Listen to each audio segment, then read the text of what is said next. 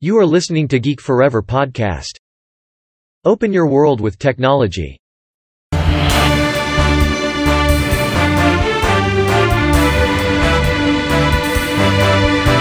This is Geek Daily. สวัสดีครับ ผมดนทรดนจากดนดนบล็อกนะครับ และนี่คือรายการ Geek Daily นะครับ รายการที่จะมาอัปเดตข่าวสาร เรื่องราววงการธุรกิจเทคโนโลยีและวิทยาศาสตร์ใหม่ๆ ที่น่าสนใจนะครับ ที่ผมจะมาเล่าให้ฟังผ่านรายการ Geek Daily สำหรับใน EP นี้ก็มีเรื่องราวหนึ่งที่น่าสนใจนะครับเป็นสงครามครั้งใหม่ของวงการเทคโนโลยีของอเมริกันนะครับที่เรียกได้ว่ามีความน่าสนใจมากๆเลยทีเดียวนะครับ ตัวบริการอย่าง Facebook ของ Mark Zuckerberg นะครับ ที่ตอนนี้เนี่ยเริ่มเปิดสงครามครั้งใหม่นะครับ กับ Apple ที่เริ่มที่จะเปลี่ยนแปลงนโยบายความเป็นส่วนตัวของอแพลตฟอร์มอย่าง iOS นะครับ ที่มีการอัปเดตใหม่ล่าสุดออกมาทำให้เรื่องของการลงโฆษณาใน Facebook เนี่ยการเก็บข้อมูลต่างๆ ของผู้ใช้งานพฤติกรรมต่างๆ ของผู้ใช้เนี่ยเป็นสิ่งที่ทำได้ยากมากยิ่งขึ้นนะครับสำหรับ Facebook ซึ่งแน่นอนนะครับมันเอฟเฟกต่อ เฟซบุ๊กโดยตรงนะครับ ซึ่งประเด็นนี้เนี่ยต้องบอกว่ามัน Impact มากๆนะครับ เพราะว่ามันเป็นการขัดผลประโยชน์กันครั้งแรกนะครับ ระหว่าง Facebook กับ Apple ซึ่งดูเหมือนจะมีความสัมพันธ์ที่เป็นไปด้วยดีมาตลอดนะครับ แต่เมื่อ Apple เนี่ยเริ่มอออกนโยบายใหม่ๆนะครับ เกี่ยวกับความเป็นส่วนตัวของผู้ใช้ ซึ่งแน่นอนนะครับว่า Apple เนี่ยค่อนข้างที่จะแคร์ผู้ใช้งานของพวกเขานะครับ ที่อยู่ใน ecosystem ทั้งหมดของพวกเขาอยากให้ได้รับความปลอดภัย แล้วก็ไม่ถูกนำข้อมูลไปใช้ในการทำโฆษณามากจนเกินไป Apple จึงทำส่วนนี้ขึ้นมาแม้ก่อนหน้านี้เนี่ยมันอาจจะมองไม่เห็นนะครับว่าทั้ง 2 บริการเนี่ยมาแข่งกันได้อย่างไร แต่ว่าทาง Mark Zuckerberg เองเนี่ยก็มองว่า Apple เนี่ยก็มีตัวบริการอย่าง iMessage นะครับที่มาแข่งกับบริการอย่าง Messenger และ WhatsApp ของ Facebook โดยตรง ซึ่ง Apple ก็ใช้ข้อมูลบางอย่างนะครับ จากแพลตฟอร์มของพวกเขา เพื่อปรับปรุงคุณภาพบริการของ iMessage เช่นเดียวกัน iMessage เนี่ยถือว่าเป็นหัวใจสำคัญอย่างหนึ่งนะครับ ของ Ecosystem ของ Apple เพราะว่ามันมาพร้อมกับ iPhone ทุกเครื่องที่ติดตั้งไว้แล้วนะครับ แล้วก็มีการเข้าถึงข้อมูลบางอย่างด้วยแพลตฟอร์มของพวกเขาเอง และตัว iMessage เนี่ยเป็นบริการส่งข้อความที่มีคนใช้มากที่สุดในบริการอีกด้วยและ Apple เนี่ยก็ได้รับ รายได้จาก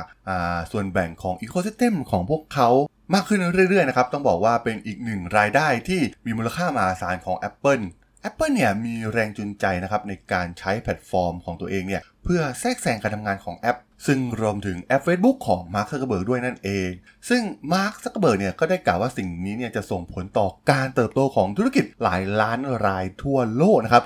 เหล่าธุรกิจ SME นะครับที่ต้องการพึ่งพา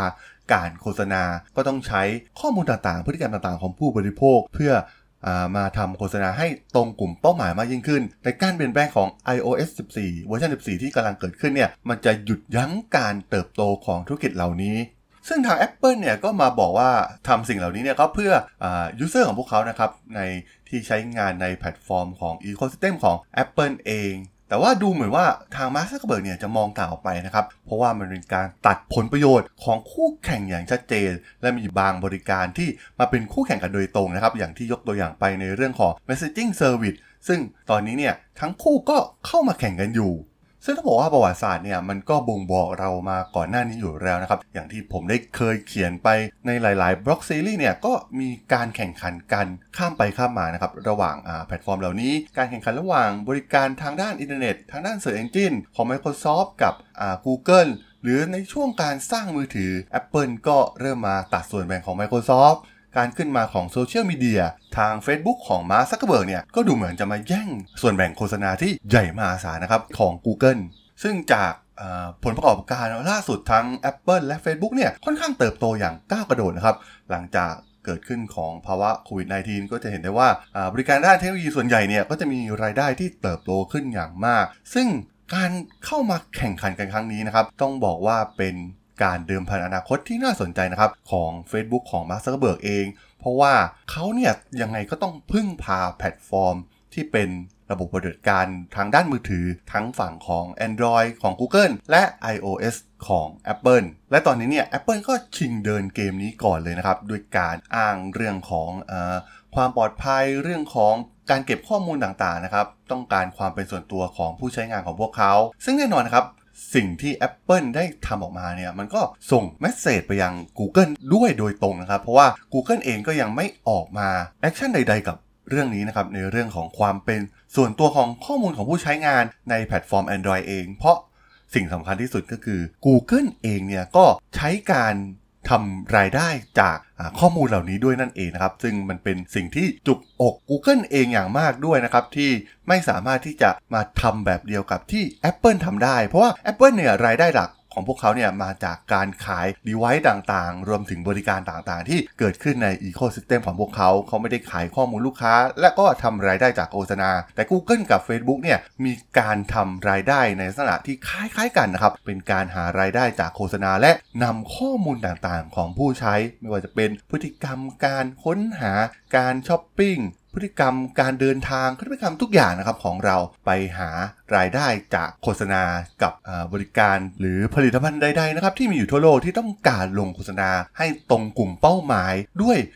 แพลตฟอร์มของ Google หรือของ Facebook เอง และแน่นอนนะครับมันไม่ได้เอฟเฟกเพียงแค่ส่วนของเฟซบุ๊กที่เป็นเจ้าของแพลตฟอร์มเท่านั้น แต่มันยังส่งผลต่อผู้ลงโฆษณาโดยตรงนะครับ ต่อไปเนี่ยสินค้าราคาแพงๆ ที่ส่วนใหญ่เนี่ยจะเป็นกลุ่มลูกค้าที่ใช้ผลิตภัณฑ์ของ Apple นะครับ ซึ่ง ต่อไปหากมีการอัปเดตไปใช้ iOS 14 ทั้งหมด ข้อมูลต่างๆ ที่จะได้จากผู้ใช้งานใน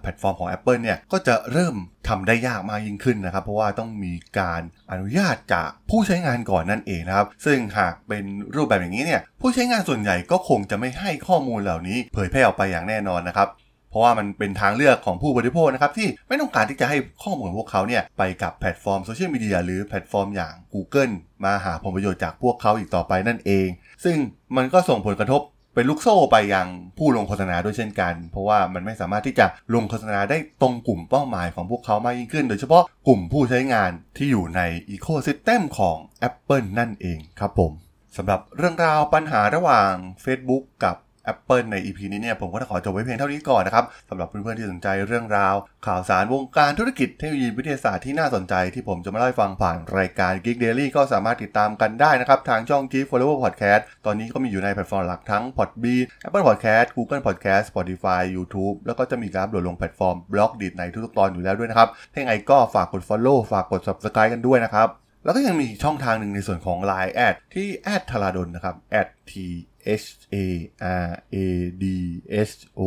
L สามารถแอดเข้ามาพูดคุยกันได้นะครับ ผมก็จะส่งสาระดีๆพอดแคสต์ดีๆให้ท่านเป็นประจำอยู่แล้วด้วยนะครับถ้าไงก็ฝากติดตามทางช่องทางต่างๆกันด้วยนะครับสำหรับใน EP นี้เนี่ยผมก็ต้องขอลากันไปก่อนนะครับ เจอกันใหม่ใน EP หน้านะครับผม สวัสดีครับ